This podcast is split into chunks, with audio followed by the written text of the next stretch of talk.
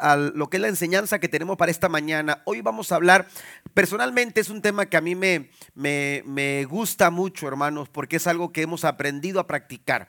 Amén. Hablar de la dependencia es algo que nosotros hemos aprendido eh, a desarrollar en nuestra vida. Hemos tenido que aprenderla. Por eso eh, el tema de esta mañana es aprendiendo a depender de Dios. Porque es algo que nosotros tenemos que aprender. Porque la sociedad eh, hemos sido enseñados de una manera distinta. Hemos sido enseñados a, esforzarnos, que no está mal. hemos sido enseñados a valernos por nosotros mismos y a luchar y a hacerle frente a las circunstancias, pensando en que, eh, por, eh, eh, que entre más nos esforcemos, más vamos a alcanzar. Pero la verdad es que hay esfuerzos, hermanos, e intentos infructuosos en la vida del ser humano. ¿Cuántas veces nos, nos decepcionamos al darnos cuenta que por más que luchamos, que por más que tratamos, que por más que intentamos, no hace la diferencia? Y es que es necesario entender esta palabra de esta mañana. Es necesario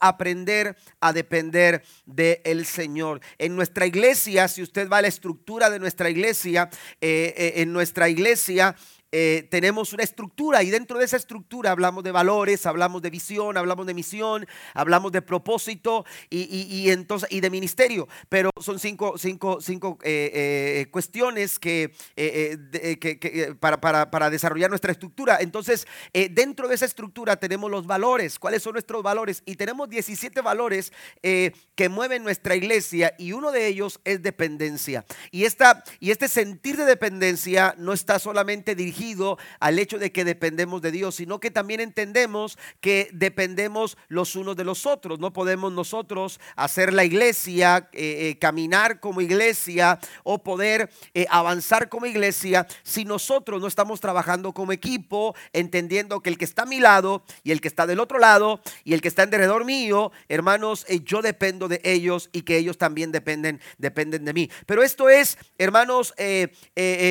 básicamente eso es parte de la dependencia es parte de nuestros de nuestros valores y en nuestra iglesia la dependencia creemos que la dependencia debe de ser absolutamente eh, eh, eh, puesta en el Señor. Mire, quiero llevarlo a San Juan capítulo 15, el verso número 5. Ahí hay un pequeño error en la cita, Juan 15 5, porque ahí dice en, las notas en español, dice Juan 15, 14. La, lo que haga llamada corrección no es verso 14, es el verso 5. Y el verso 5 de San Juan 15 dice, ciertamente yo soy la vid, ustedes son las ramas, los que permanecen en mí y yo en ellos, producirán mucho fruto. Escuche esto, producirán.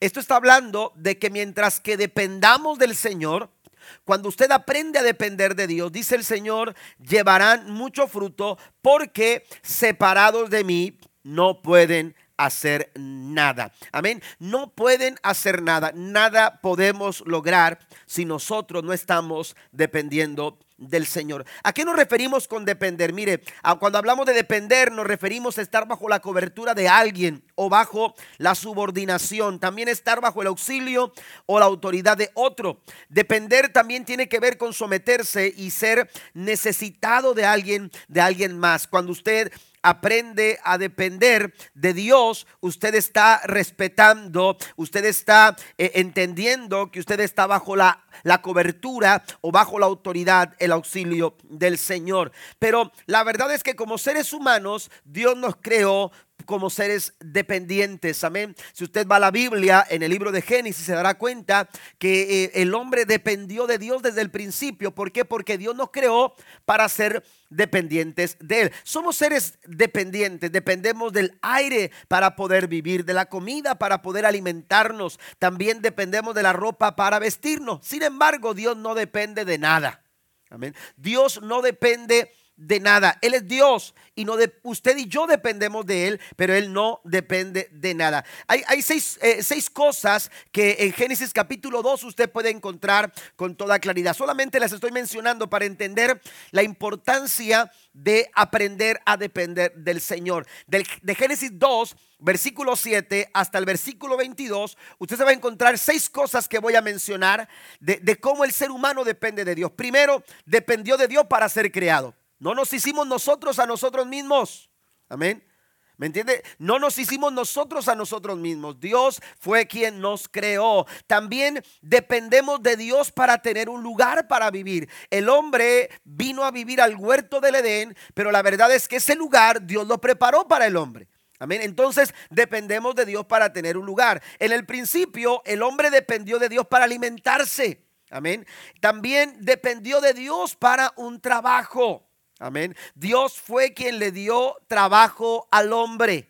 Amén. Dios le dio una actividad eh, eh, eh, para que el hombre pudiera trabajar, para que el hombre pudiera ocuparse, porque Dios se agrada también del trabajo. También dependió de Dios para saber cómo agradar a su creador. Si usted va al verso 16.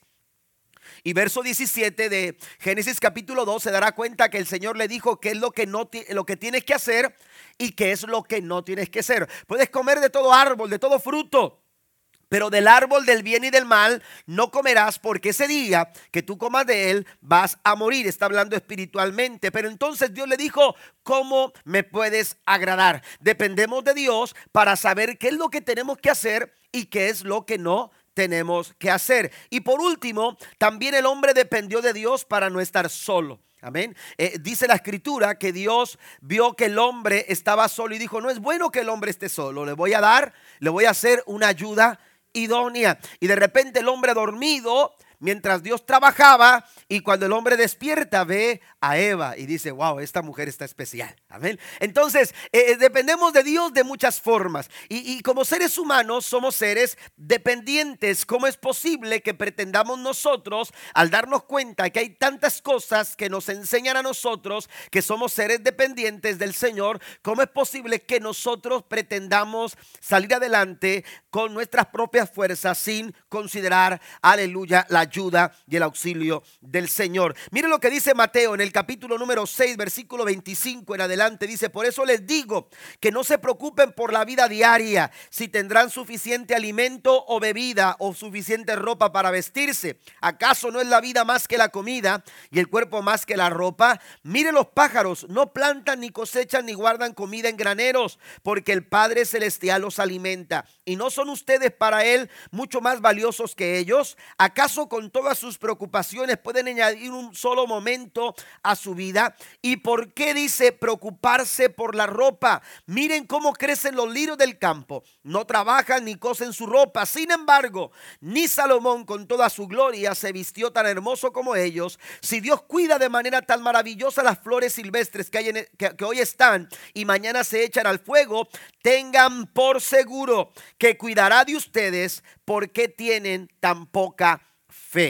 Amén. ¿Por qué tienen tan poca fe? Es una pregunta que con la que el Señor termina en el verso número 30. Pero la verdad, hermanos, es que Dios nos está diciendo, mientras ustedes dependan de mí, mientras ustedes aprendan a depender, estén bajo mi cobertura, el Señor dice, yo voy a bendecirlos, yo voy a ayudarlos, yo voy a proveerles todo lo que ustedes necesitan. Entonces, somos seres dependientes, pero tenemos que aprender a vivir bajo la dependencia, bajo la cobertura del Señor. ¿Cómo podemos aprender a depender del Señor? Voy a mencionar cinco cosas que nos van a ayudar a desarrollar una mayor dependencia de Dios. La primera de ellas, número uno, la primera, la primera, el primer aspecto, hermanos, para poder desarrollar una mayor dependencia del Señor es conocer a Dios cada día.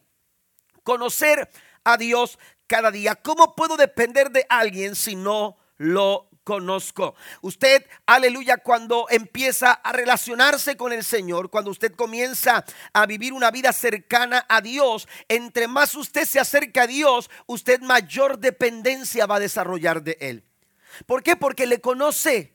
Y cuando yo conozco a Dios, cuando yo tengo mayor conocimiento de quién es Dios, oiga, esto me da una seguridad, el saber que estoy cerca de Dios, el saber que puedo, que puedo eh, eh, eh, de alguna manera tomar la bendición de, de contar con su poder, con su gracia, con su favor. Esto me ayuda a entender entonces, hermanos, aleluya, que yo puedo alcanzar mayores cosas, que yo puedo avanzar con mayor facilidad. ¿Por qué? Porque tengo de mi parte a quien es Dios.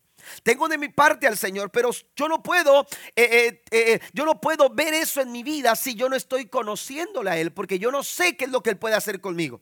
Entonces yo tengo que aprender a desarrollar un mayor conocimiento de Dios y esto, amados hermanos, es progresivo. Amén. Es progresivo. Eh, eh, siempre estamos eh, conociendo personas, siempre estamos conociendo este, a, a, la gente porque, porque todo el tiempo estamos cambiando, todo el tiempo nos estamos relacionando. Bueno, con Dios, hermanos, aleluya, cuando usted se relaciona con Dios, siempre conocerá algo nuevo de parte del Señor. Siempre va a conocer algo, algo mayor de parte de Dios para su vida, pero usted no lo va a lograr si usted no se está relacionando con Él. Mire, el problema aquí es que a veces nos, nos, nos dejamos llevar por falsas enseñanzas o enseñanzas que nos están eh, eh, eh, malorientando, que nos están orientando equivocadamente, porque hay personas que están enseñando que se puede conocer a Dios por medio de, otros medios, por medio de otras formas o de otras, de, otras, de otras maneras que no están de acuerdo a lo que dice la palabra del Señor. Hay personas que están queriendo conocer a Dios a través de rituales, hay personas que están queriendo conocer a Dios a través de tradición, hay personas que tratan de conocer a Dios a través de la religión. Pero la verdad, hermanos, es que usted no va a conocer a Dios a través de estas cosas. La única forma en que usted puede conocer a Dios es teniendo una relación personal con Cristo. ¿Está conmigo? Cuando usted se relaciona con Jesús, la Biblia nos dice en San Juan capítulo 14, versículo 6, Jesús les dijo, yo soy el camino, la verdad y la vida, y nadie, diga conmigo nadie, Nadie puede, dice, nadie viene al Padre sino por mí. No es por medio de la religión, no es por medio de la tradición, no es por medio de los rituales, no es por medio eh, de imágenes, no es por medio de ídolos, no es por medio de nada de eso que usted puede acercarse al Señor. No porque usted traiga una estampita o usted traiga una imagen o ponga una imagen en su casa, usted va a estar más cerca de Dios. La única forma en que usted pueda conocer a Dios es a través de Cristo. Usted puede tener tradición, pero si no tiene a Cristo, usted no conoce a Dios. ¿Está conmigo? Dice el Señor enfáticamente, separados de mí, nada. Nada podéis hacer. Y aquí en San Juan 14, 6 dice que nadie puede ir al Padre si no es por Jesús. Amén. No es la religión, no es la tradición, no es la costumbre. Amén. Usted puede venir todos los días a la iglesia, pero si usted no tiene una relación con Cristo, de nada sirve.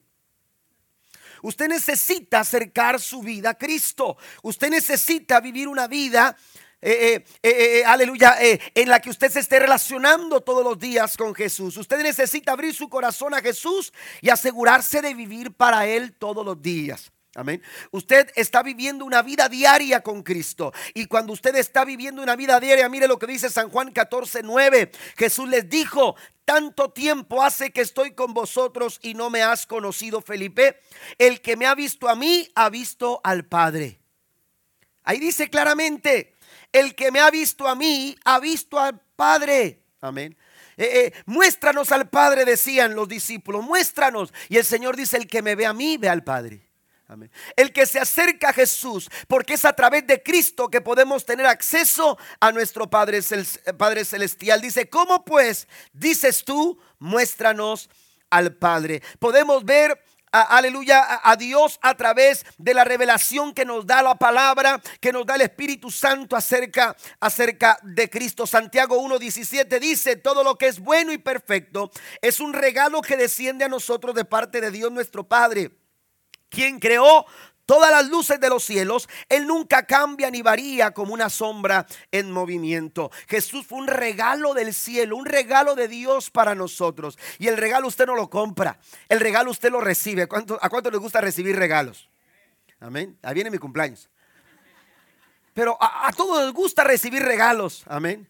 ¿Me entiende? Pero, pero el regalo usted no tiene que comprarlo. La gente lo obsequia, la gente viene y se lo presenta y le dice, mira, eh, eh, quise, quise mostrarte por más grande o por más pequeño que sea, es una muestra de cariño, es una muestra de amor, e, es, una muestra, aleluya, de, de, de, de, aprecio. Y entonces vienen con un regalo que a usted no le costó nada, pero vinieron y se lo entregaron y se lo pusieron en sus manos y usted se, se sintió muy bien, muy contento por ese detalle, por esa muestra de aprecio Bueno, pues Dios dice su palabra que nos amó tanto, Dios amó tanto al mundo, que nos dio un gran regalo. Nos dio a su Hijo Jesucristo. Alaba al Señor esta mañana. Nos dio a Jesucristo su único Hijo. Bendito el nombre del Señor. Para que todo aquel que en Él crea no se pierda, sino que tenga la vida eterna. Den un aplauso fuerte al Rey de Reyes y Señor de Señores. Es un regalo que descendió del cielo. Aleluya, usted todo lo que tiene que hacer es abrir su corazón y recibir el regalo. Que a usted no le ha costado, porque Él ya murió en la cruz del Calvario. Aquí no se trata de lo que tú hagas o lo que yo haga, se trata de lo que hizo Jesús por nosotros al morir en la cruz. Amén. Simplemente creer que Jesús murió por nosotros, eso a nosotros nos trae la bendición de conocer al Padre. Usted lo puede conocer cada día. Pero para ello usted se tiene que relacionar con Él. Dice el Señor en su palabra que tenemos que permanecer en Él. Mire, vamos más adelante. La Biblia nos dice en 1 Corintios capítulo 10, versículo 1 al 4. No quiero que desconozcan, hermanos, que nuestros antepasados estuvieron todos bajo la nube y que todos atravesaron el mar. Todos ellos fueron bautizados en la nube y en el mar para unirse a Moisés. Todos también comieron el mismo alimento espiritual y tomaron la misma bebida espiritual, pues bebían de la roca espiritual que los acompañaba y la roca era Cristo. El Antiguo Testamento el pueblo de Israel disfrutó de muchos regalos. Dios le dio muchos regalos al pueblo de Israel. Y uno de ellos, hermano, fue cuando ellos salieron de la esclavitud de Egipto y cuando iban en pos de la tierra prometida.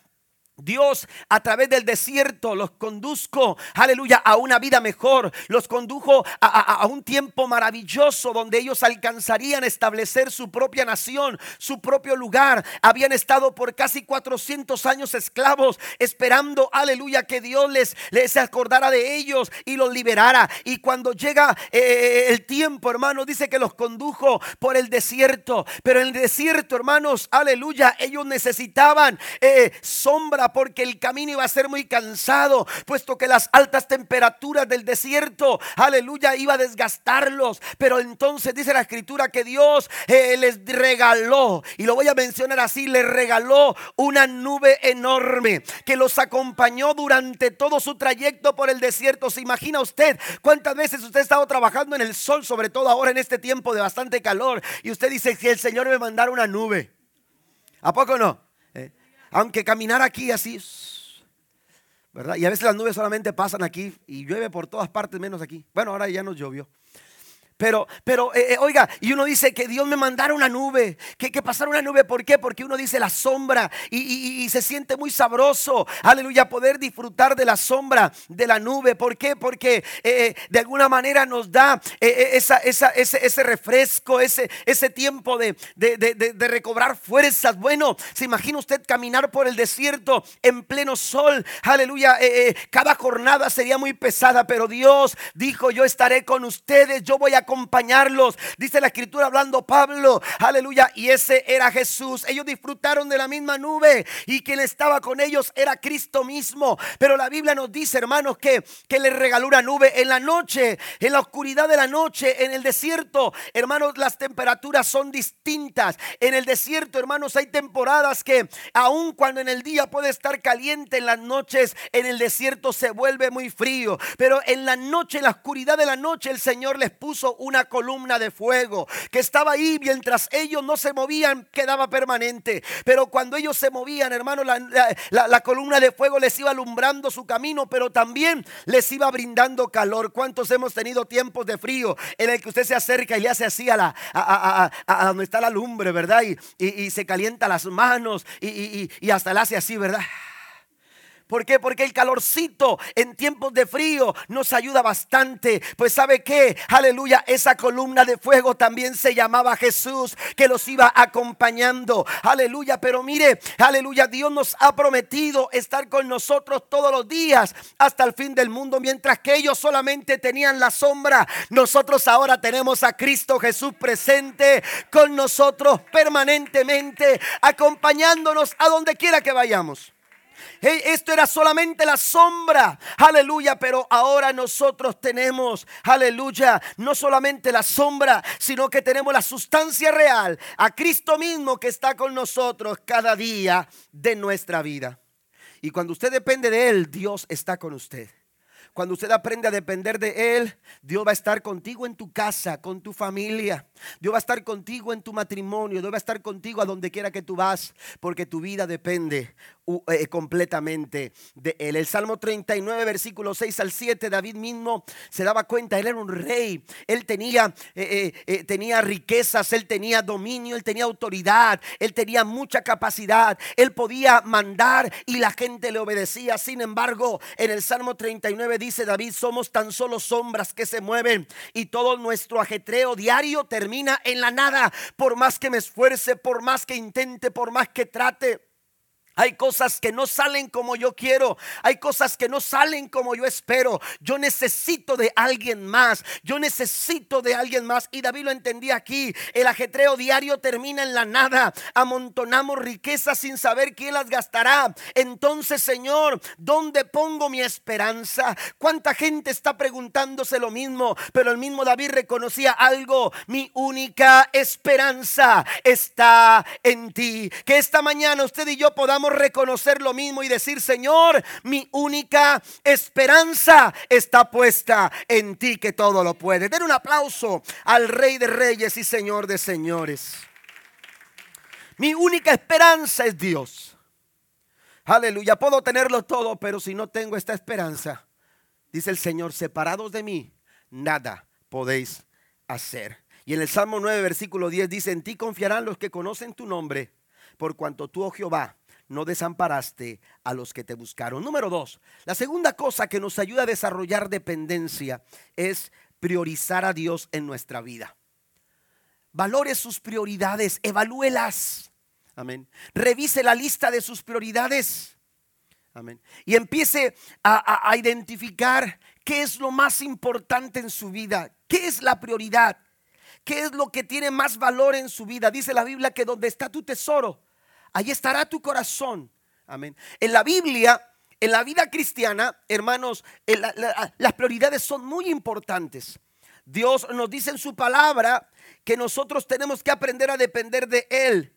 Y Él debe de estar por encima de todo. Y este es un desafío diario. ¿Por qué? Porque eh, la vida continuamente nos está absorbiendo. La sociedad en la que vivimos, hermanos, nos absorbe, nos absorbe el trabajo, nos absorbe las eh, ocupaciones, nos absorben tantas cosas. Hoy en día, hermanos, hay tanto en que entretenernos, en que ocuparnos. Aleluya, que pueden absorbernos. ¿Cuántas veces usted ha entrado en internet para buscar algo y terminas, eh, terminas buscando cosas que no estabas buscando? Amén. Porque de repente una página y, un este y un link y, te vas aquí y, esto y luego te anuncian aquello y te vas allá y buscas acá y nunca, oiga, lo, te, vas porque es un mundo. Amén. Es un mundo que no termina. Eh, eh, todo esto, amados hermanos, nos enseña que el mundo nos absorbe, que podemos ocuparnos. Esta mañana pudiéramos habernos quedado en casa, en cualquier, eh, haciendo cualquier cosa. Amén. Sin embargo, qué bueno es que usted puso como prioridad estar en la casa del Señor. Lo felicito. Pero usted necesita entender que cada día, el primer lugar de nuestra vida, tenemos que dárselo al Señor. ¿Por qué? Porque eso es lo que va a controlar nuestra existencia. Amén. Lo que es primero es lo que esa es la prioridad, es lo que nos controla. ¿sí? Es lo que nos controla y usted necesita, aleluya, preguntarse cada día, ¿qué es lo que va a controlar mi día hoy? ¿Qué es lo que me va a controlar? Mire lo que dice Romanos 6, versículo 12 al 13. No permitan que el pecado controle la manera en que viven. No caigan ante los deseos pecaminosos, no dejen que ninguna parte de su cuerpo se convierta en un instrumento del mal para servir al pecado. En cambio, entréguense completamente a Dios, que esta sea su prioridad. Que usted salga de este lugar diciendo, Señor, yo quiero cada día de mi vida entregarme completamente a ti, porque antes estaban muertos, pero ahora tienen una vida nueva. Así que usen todo su cuerpo como un instrumento para hacer lo que es correcto para la gloria de Dios. Cuando usted pone en primer lugar al Señor, en su vida, amados hermanos, usted está entregándose completamente al Señor. Y eso a lo que usted se entrega es lo que controla su vida. Y no hay mejor cosa que permitir que Dios tome el control de nuestra existencia. Que Dios sea el que controle nuestra vida. La Biblia dice que eh, en vano edificamos y Jehová no está edificando nuestra casa.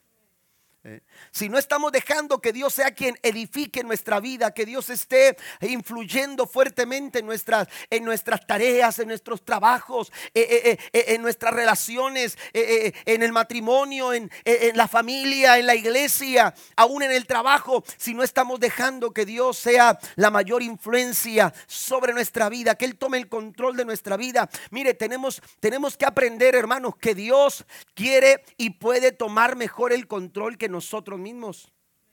Yo lo he mencionado y hasta en forma de, broma lo digo, pero todos queremos tener el control. Y a veces ese es el problema, que yo quiero tener el control.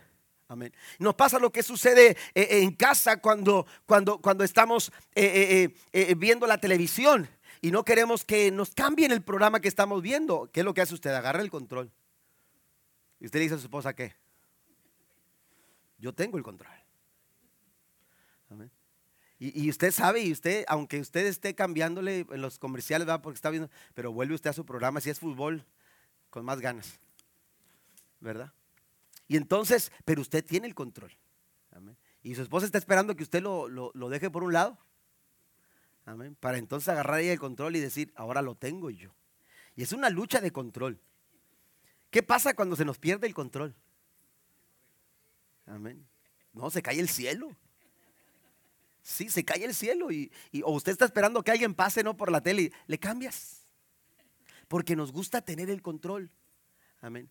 En la vida, hermanos, hay cosas que por más que tú quieras tener el control, se te van a salir de control vas a perder el control y con mucha facilidad las cosas se nos salen de control. ¿Cuántas veces hemos querido, hemos planeado, hemos preparado que las cosas sean de una manera y nos hemos dado cuenta que han salido de, una forma completamente distinta a la que planeamos y eso a nosotros nos causa preocupación y eso a nosotros nos causa, nos causa eh, eh, decepción y frustración y angustia el saber que las cosas no van como uno esperaba o como uno, como uno que quería. Bueno, el Señor dice es que lo que pasa es que tú estás queriendo tomar el control de tu vida. Pero si tú dejas, dejas que yo tome el control de tu vida, tú no vas a perder la paz, tú vas a tener gozo, tú vas a tener alegría, tú vas a tener contentamiento, tú vas a tener siempre mi favor. Aleluya, aun cuando las cosas sean imprevistas y tú digas, wow, esto no estaba planeado, pero Dios estaba en el plan, estaba en el plan de Dios y Dios ha tomado el control de todas las cosas.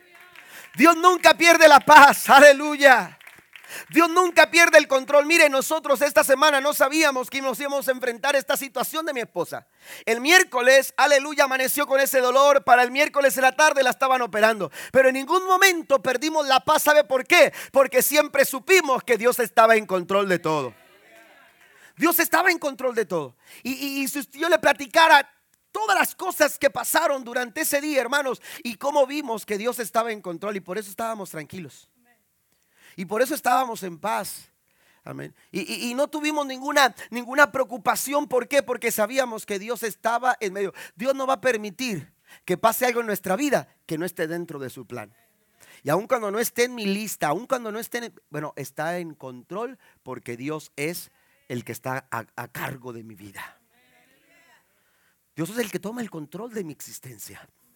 Dios tiene en control mi familia, Dios tiene el control. Hemos aprendido a vivir de esta forma y hemos visto, amados hermanos, que la Biblia, lo que la Biblia dice, dice la Biblia mucho, mucha paz tienen los que aman a Dios.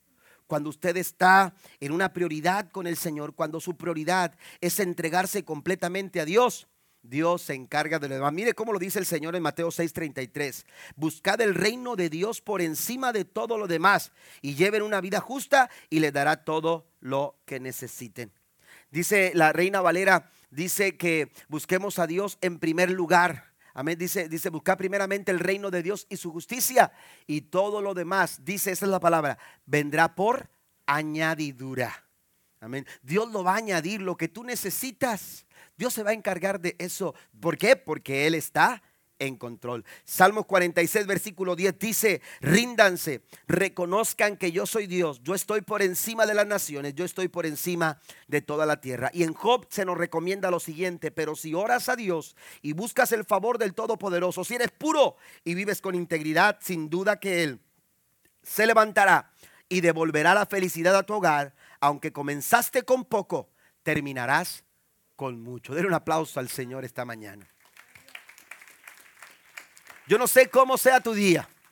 Yo no sé cómo vaya tu vida. No sé cómo hayas comenzado, pero el Señor dice, si me das el primer lugar, si tú le das el primer lugar al Señor, Él se va a levantar. Dios se va a levantar, aleluya, a tu favor. Dios se va a levantar para traer, para devolver la felicidad a tu hogar. Esa, esa felicidad que el enemigo te ha robado. Esa, esa felicidad que los problemas te han quitado. Esa felicidad que las circunstancias, aleluya, te han retenido. El Señor dice, yo me voy a levantar para devolverte la felicidad, la dicha, la bendición de Dios para tu vida. Y aunque hayas comenzado con poco, dice el Señor, vas a terminar con mucho. Número tres, vamos al punto número tres. También podemos desarrollar mayor dependencia de Dios si permanecemos en obediencia a la Biblia. Permanecer en obediencia a la Biblia, a la palabra del Señor. Si ustedes permanecen unidos a mí, dice San Juan 15, 7, y si permanecen fieles a mis enseñanzas, pidan lo que quieran y se les dará. Amén.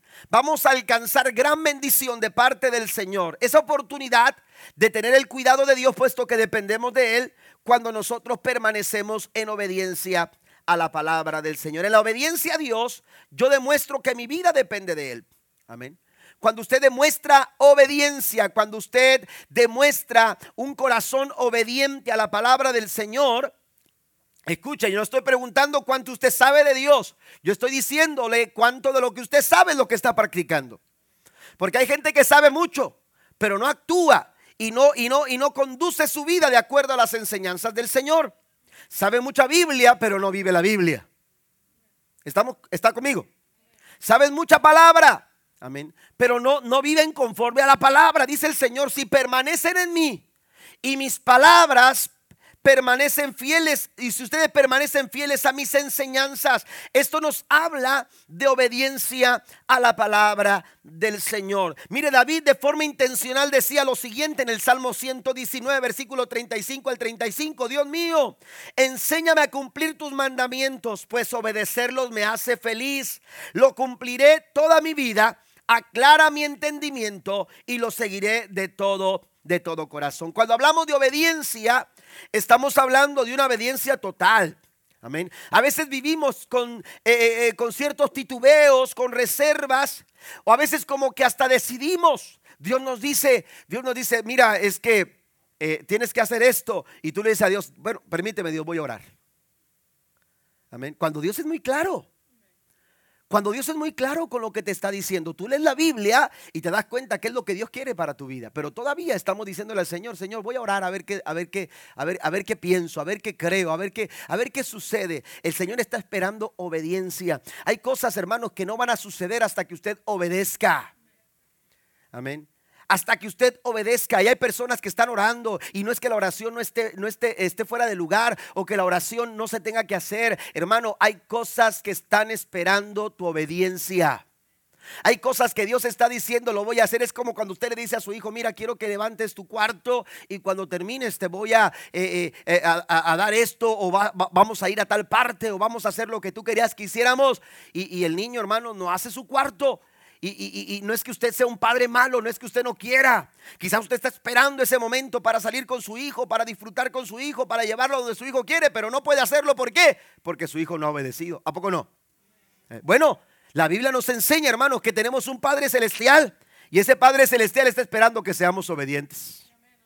Pero a veces estamos retardando nuestra obediencia. A veces lo que está sucediendo es que estamos titubeando. Dice, dice David, aclara mi entendimiento. Yo no quiero tener ninguna interrupción, no quiero tener ninguna titubeo, no quiero tener ningún tipo de reserva para, para obedecer a Dios completamente. Dice, dice David, porque obedecer me hace feliz. Aleluya, yo siempre le digo esto a mis hijos, cuando tú obedezcas, siempre que obedezcas te va a ir bien.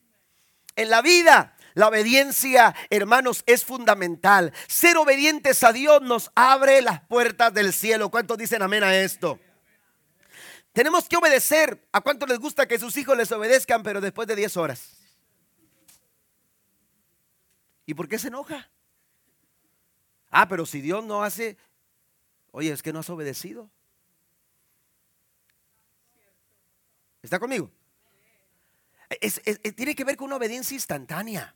Amén. Obedecer a Dios, aleluya, te va a enseñar más de Dios que una vida entera de discusiones bíblicas. ¿Mm? Y, queremos, no es que el punto dice esto, y es que es que esto, y, y, tú qué piensas, y cómo lo interpretas, y cómo, mire, la obediencia instantánea te va a decir más de Dios que todas las discusiones bíblicas que usted pueda tener sobre un punto, sobre algún tema. Aprender a obedecer a Dios instantáneamente. Si Dios lo dice, yo lo voy a hacer. Si Dios me está hablando, voy a, voy a, voy a caminar de acuerdo a lo que Dios me está, me está diciendo. Pero mire, la obediencia también debe de ser de todo corazón y llevarse con gozo y con entusiasmo. Salmo 100, versículo 2 dice, servid a Jehová. ¿Con qué? ¿Con qué dice? Con alegría. Servid a Jehová con alegría. Venid ante su presencia con regocijo cuando yo obedezco a Dios. Esta obediencia, amados hermanos, tiene que hacerse con una actitud, aleluya, de gozo, de alegría, de contentamiento. Esa es la actitud que agrada al Señor. Obedecer a Dios, aleluya, hacerlo con la mejor actitud. Y en Santiago capítulo 2, versículo 24 dice, como puedes ver, Dios aprueba a un hombre no solamente por la fe que tenga, sino también por lo que haga. Porque dice la escritura, eh, en la otra, en la versión Reina Valera, dice, aleluya, eh, si tú dices que tienes fe, pero, pero, pero no, no, no hay obras, este, oye, tienes que respaldar tu fe con tus obras. Amén. Porque la fe sin obras es muerta. Una fe sin obras es muerta, no tiene sentido. Amén. Y entonces dice Santiago, muéstrame tu fe por tus obras. Mm. Tus obras deben de validar lo que tú crees. Amén. Tu, tu, forma de actuar, tu forma de pensar, tu forma de hablar, tu forma de conducirte, hermano, lo que está haciendo es dando testimonio de tu fe, de lo que hay dentro de tu corazón. Amén. Pero, pero entonces el Señor nos está desafiando y nos dice que tenemos que permanecer fieles a sus enseñanzas. Número cuatro, también tenemos que hacer la voluntad de Dios. Amén. Cuando usted hace la voluntad de Dios, usted desarrolla una mayor dependencia del Señor. Amén. La voluntad de Dios es algo maravilloso. En, en, el segundo, segunda carta a Corintios capítulo 12, versículo 5, el apóstol Pablo, hermanos, dice, aun cuando he recibido de Dios revelaciones tan maravillosas, así que para impedir que me volviera orgulloso, se me dio una espina en mi carne, un mensajero de Satanás para atormentarme e impedir que me volviera orgulloso. Pablo está hablando de ese aguijón que golpeaba su cuerpo. Dice que tres veces le ha pedido al Señor que se lo quite, pero el Señor le ha dicho, bástate mi gracia, porque mi poder se perfecciona en tus debilidades. No siempre las necesidades, hermanos, son para nuestra destrucción. También a veces pasamos por situaciones complicadas para poder crecer en nuestra fe, para poder avanzar, para poder ser desafiados, porque mientras estemos conformes con lo que tenemos, no vamos a alcanzar mayores bendiciones. Amén. Y entonces el Señor eh, eh, dice la escritura, dice Pablo, eh, Dios permitió, aleluya, que fuera golpeado de esta manera, pero entonces he entendido algo. Pablo sacó algo bueno de toda esta situación y tiene que ver, hermanos, con entender qué es la voluntad del Señor. Mire, Pablo a través de esta situación, según la oración de Pablo, nos hace entender tres cosas, que a través de la vida, debilidad del apóstol podía manifestarse y perfeccionarse la gracia y el poder del Señor. Amén. A, a través de nuestra debilidad, el poder de Dios se hace más, eh, más fuerte. El poder de Dios se muestra con mayor poder en nuestra vida. Que cuando derramamos el corazón delante de Dios, debemos estar interesados más en conocer su voluntad que en recibir la respuesta que queremos. Amén. Eh, eh, ¿Qué es lo que Dios quiere para nuestra vida? Amén. Cuando yo intercedo por alguna necesidad, yo estoy pasando por esto, pero ¿qué es lo que Dios quiere para mí? ¿Qué es lo que Dios espera de mí? ¿Qué es lo que Dios quiere que yo haga? Amén. ¿Qué es la voluntad de Dios para mi vida? La voluntad de Dios no es solamente que, reciba mi milagro. La voluntad de Dios es que yo aprenda, amén, a confiar, que yo aprenda a depender, que yo aprenda eh, eh, a, caminar de una manera, porque mire, hay, situaciones, hermanos, en las que a veces pasamos nosotros por nuestras propias decisiones, por malas decisiones, decisiones precipitadas, porque hemos, porque hemos cometido errores y, y no aprendemos no aprendemos y volvemos a caer en el mismo error porque no aprendemos. Entonces el Señor muchas veces nos permite ciertas situaciones para que aprendamos a confiar de Él y a depender de Él. Amén. Y entonces Dios nos dice o Dios permite que pasemos por ciertas cosas para que nosotros podamos desarrollar una mayor dependencia. El apóstol Pablo entiende que Dios quiere algo con él y él está dispuesto a hacer la voluntad de Dios en su vida. Pero también eh, entendemos algo, no lo cuando oramos no lo hacemos para que nuestra voluntad se haga en el cielo, sino que para que la voluntad de Dios se haga aquí en la tierra. Así es como oró Jesús. Así es como nos enseñó Cristo que debemos de orar. Amén. Que la voluntad de Dios se haga aquí en la tierra. No mi voluntad en el cielo, sino la voluntad de Dios aquí en la tierra. Jesús dijo que se haga tu voluntad y no la mía. Amén. Entonces, la voluntad de Dios es lo mejor que podemos nosotros vivir. La mejor, la mejor vida que le podemos dar a nuestros hijos, la mejor vida que le podemos dar a nuestra familia es caminar dentro de la voluntad del Señor. Lo que Dios quiera para mí es bueno. Lo que esté fuera de la voluntad de Dios no lo necesito. Amén. Yo no quiero nada que esté fuera de la voluntad del Señor. He aprendido a vivir dentro de la voluntad de Dios y lo que Dios quiera para mí, para mi familia, es bueno. Siempre será bueno. Siempre será lo mejor vivir dentro de la voluntad del Señor. Yo les he platicado una anécdota de un muchacho que, que ah, era campesino y era cristiano. Y él tenía una novia este, que vivía a cierta distancia fuera del, del pueblo donde él estaba. Y todos los días, en las tardes, después del trabajo, él ensillaba su caballo, un caballo blanco. Y se dirigía a la casa de su novia. Amén. Y esa rutina él la repitió por mucho tiempo, siempre en la tarde, a la misma hora. Él eh, ensillaba su caballo y se dirigía, hermanos, a la casa de su, de su novia. Y, todas las tardes era lo mismo, todas las tardes era lo mismo. Amén. Pero él ya quería casarse. Y entonces eh, fue con el pastor y le dijo, pastor, eh, me quiero casar, pero, pero no sé si, si sea la voluntad de Dios eh, que me case con esta muchacha porque, porque le gusta eh, la vida cristiana, le gusta la fe en Dios, pero, pero no está dando frutos de, de, una verdadera cristiana. Y le dijo el pastor, pues tiene que tener cuidado porque es una decisión para toda la vida, le dijo el pastor. Tienes que tener mucho cuidado porque la Biblia dice no te unas en yugo desigual con los infieles, con los incrédulos. Y oye, el pastor le habló todo lo que la Biblia decía, pero, pero él le dijo, voy a orar, pastor, voy a orar. Y, dijo, está bien, ora lo que tengas que orar, pero recuerda lo que la Biblia dice. Y oiga, y el muchacho este, seguía ensillando su caballo y, a la misma hora y se iba, oiga, eh, eh, derechito a donde estaba a donde estaba la, casa de su novia. Pues resulta, hermano, que una de esas dijo, eh, una tarde dijo, ya, yo ya me quiero casar y ya quiero que Dios me responda. Y entonces dijo, voy a ensillar mi caballo. Amén. Y voy a preparar mi caballo. Y no le voy a decir nada. Y a donde mi caballo vaya, esa va a ser la voluntad de Dios. Oiga, pues ensilló el caballo, preparó el caballo, se subió al caballo y sin decir nada el caballo empezó. Y tomó camino y que llega hasta la casa de la novia. Oiga, que él levantaba la mano. Gracias, Señor. Siento tu poder. Amén. No, contentísimo porque, porque la voluntad de Dios era que se casara con esta muchacha. Pero ¿sabe qué? Esa no fue la voluntad de Dios, esa fue la voluntad del caballo. Porque pues el caballo ya se sabía el camino. Amén. A veces actuamos de esa forma. Y terminamos haciendo la voluntad del caballo. Y no hacemos la voluntad de Dios. ¿Está conmigo? Amén. Y terminamos haciendo todo lo contrario a lo que Dios quiere para nuestra vida y lo que Dios quiere para nuestra familia.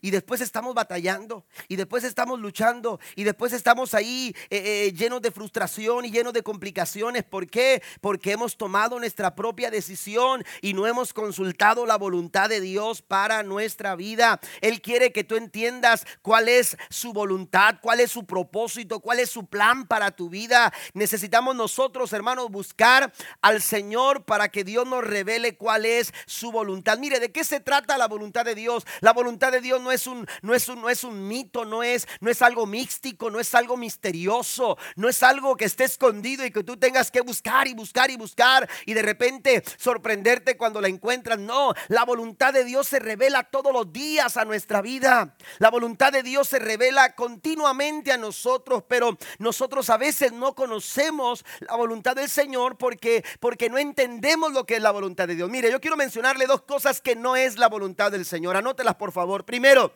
la voluntad de Dios no es un sentimiento. Hay personas que esperan que Dios estremezca su corazón y, sientan así como, como, como una electricidad por dentro y digan, ah, esto es lo que Dios quiere para mí.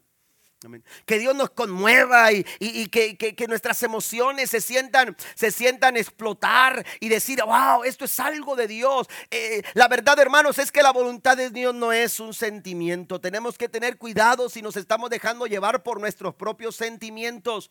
¿Por qué? Porque eh, somos volubles. Usted se levanta esta mañana con ganas de, de, algo porque usted siente necesidad de eso y mañana a lo mejor no, a lo mejor no. ¿Sabes qué? Mejor no. Cambiamos porque somos volubles, porque así son los sentimientos. Amén. Los sentimientos se influencian con, facilidad por las circunstancias. Amén. Los sentimientos cambian de un momento a otro. Jeremías 17:9 dice, engañoso es el corazón más que todas las cosas. ¿Quién lo conocerá? ¿Mm? Cuidado porque, porque el corazón te puede pasar una mala pasada, te puede hacer una mala pasada. Te puede jugar mal el corazón. Y, allá afuera usted escucha decir a las personas, haz lo que te dicte el corazón, cuidado. Cuidado. No, no, no dejemos, no, no dejemos que nuestra vida aleluya, se deje guiar por simples sentimientos. También la Biblia nos enseña, hermanos, que la voluntad de Dios no es una fórmula. Usted va a las librerías o se va al Walmart y se va a encontrar siete pasos para conseguir el éxito. ¿Eh? Cinco cosas que tienes que hacer para cambiar tu vida. Y esos son los títulos que están de moda, porque son como, como fórmulas. Y paso número uno, y paso número dos, y que no falte el ingrediente tres, que no falte el ingrediente cuatro, hasta llegar al cinco tu vida cambia. Pero la verdad, hermanos, es que la voluntad del Señor no es una fórmula. No es algo que, tú te, que, tú te, grabas y te pones aquí en la, en, el, en, la, en, la, palma de tu mano para decir tengo que hacer esto y vas haciéndolo así como que vas, como cuando estabas ahí en la escuela, ¿no? Que estabas haciendo examen. No, no, ustedes no hacían eso. No vinieron esta mañana. Pero pero oiga, no es una fórmula. La voluntad de Dios no es un sentimiento. La voluntad de Dios no es una fórmula. La voluntad de Dios no es un sistema cerrado. La voluntad de Dios es algo dinámico y tiene que ver con las decisiones que tomamos todos los días. Aprenda a tomar decisiones de acuerdo al Espíritu Santo que lo guía, de acuerdo a lo que Dios dice en su palabra, de acuerdo a lo que Dios nos enseña. Cuando usted empieza a caminar de acuerdo y a tomar decisiones de acuerdo a eso, usted empieza a descubrir cuál es la voluntad del Señor. ¿Qué es la voluntad de Dios? Mire, la voluntad de Dios es una relación que desarrollamos todos los días. ¿Me entiende? Usted, usted se relaciona con Dios. Es como usted se sentara a tomar un café con una persona. Amén y, usted dijera, bueno, eh, eh, ¿vale la pena realmente este, esta relación? Y entonces usted dice, este, eh, ¿cuáles son sus intenciones? ¿Verdad? Cuando empiezan los muchachos a querer hablar con el papá, que no creo haya tenido que decir a algunos que se esperen, pero este, ya ha tenido que hacer algunas citas, pero este, empiezan a llegar y, oye, quiero hablar con su hija y quiero es, ¿cuáles son tus intenciones? Revélame tu voluntad. Ah, ¿A poco no?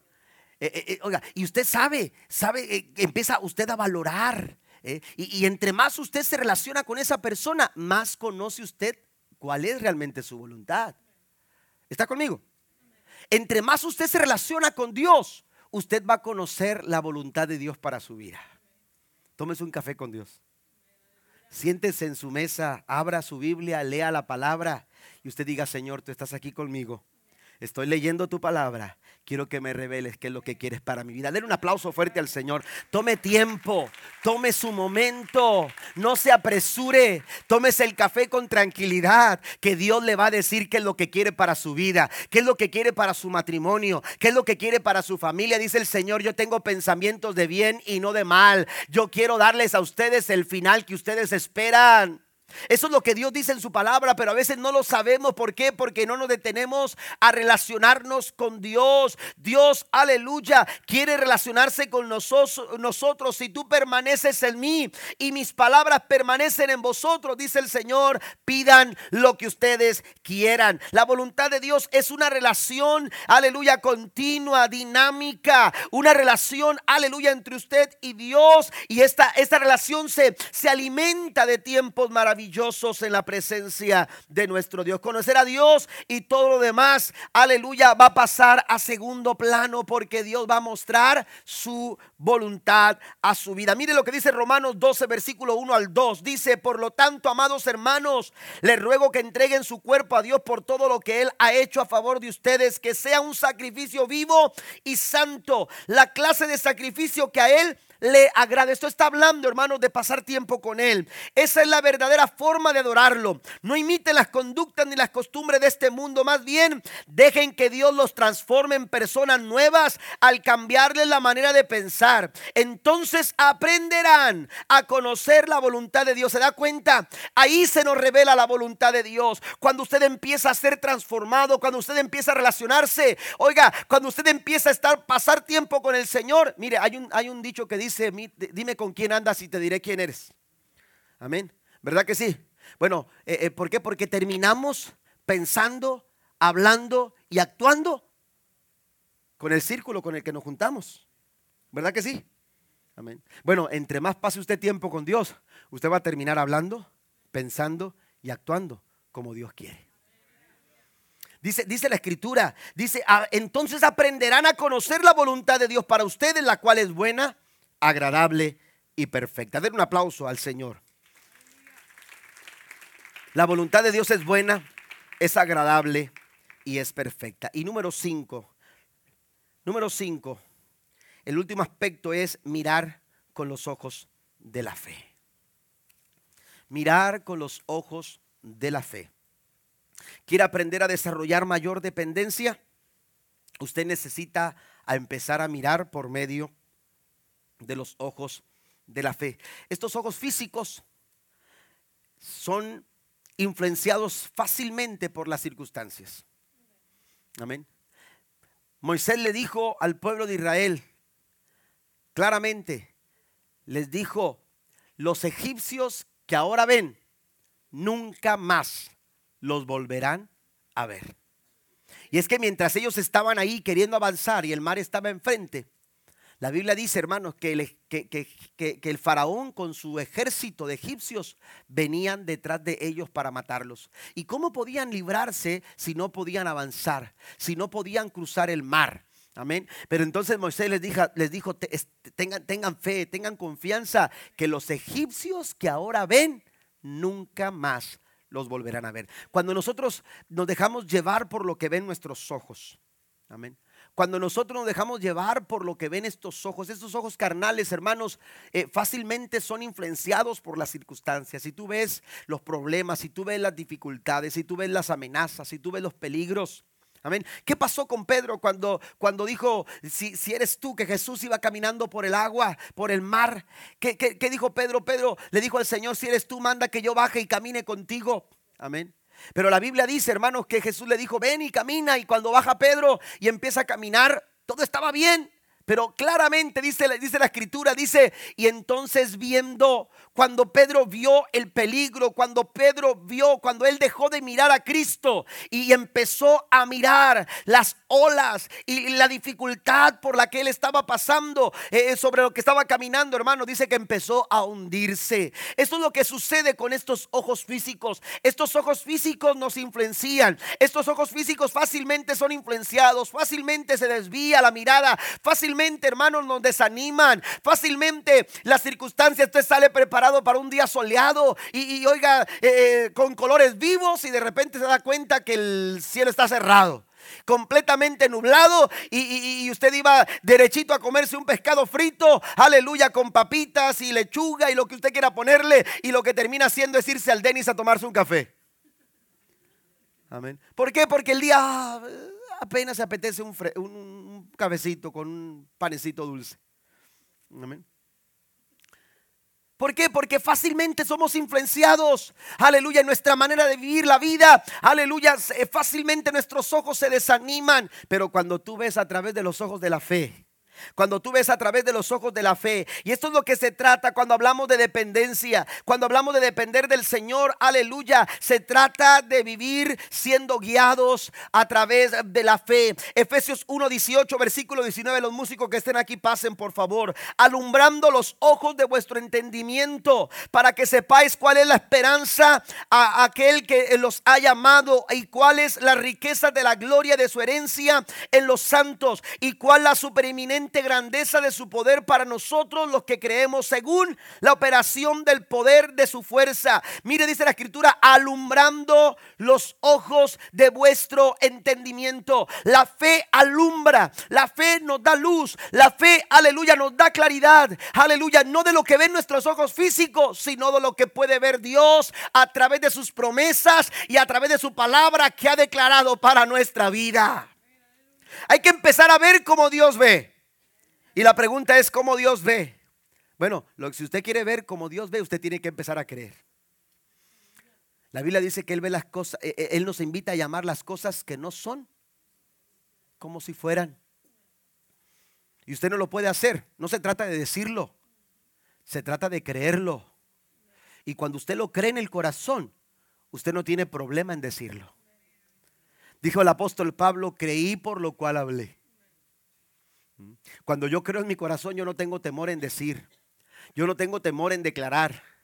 ¿Se acuerda usted de ese momento cuando el profeta Eliseo, aleluya, estaba, estaba, estaba, estaba en, su, lugar de descanso? Y la Biblia dice que, que de repente, hermanos, el siervo de Eliseo llamado Jesse, de repente quedó sorprendido por, por, la cantidad de, de, soldados que estaban rodeándolos los estaban sitiando. Y cuando Jesse vio esto, corrió donde estaba Eliseo. Le dijo, Eliseo, tenemos problemas serios. Tenemos problemas serios y de verdad. Y, lo que sucede es que estamos sitiados por un ejército poderoso y no tenemos escapatoria y no tenemos salida y tenemos problemas serios. Y mientras eh, estaba mortificado por lo que miraban sus ojos, la Biblia dice que el profeta Eliseo clamó a Dios y le dijo, Señor, ábrele los ojos espirituales a este hombre. Amén. Hay momentos en lo que usted ve, que lo, que usted ve son solamente problemas, son solamente complicaciones.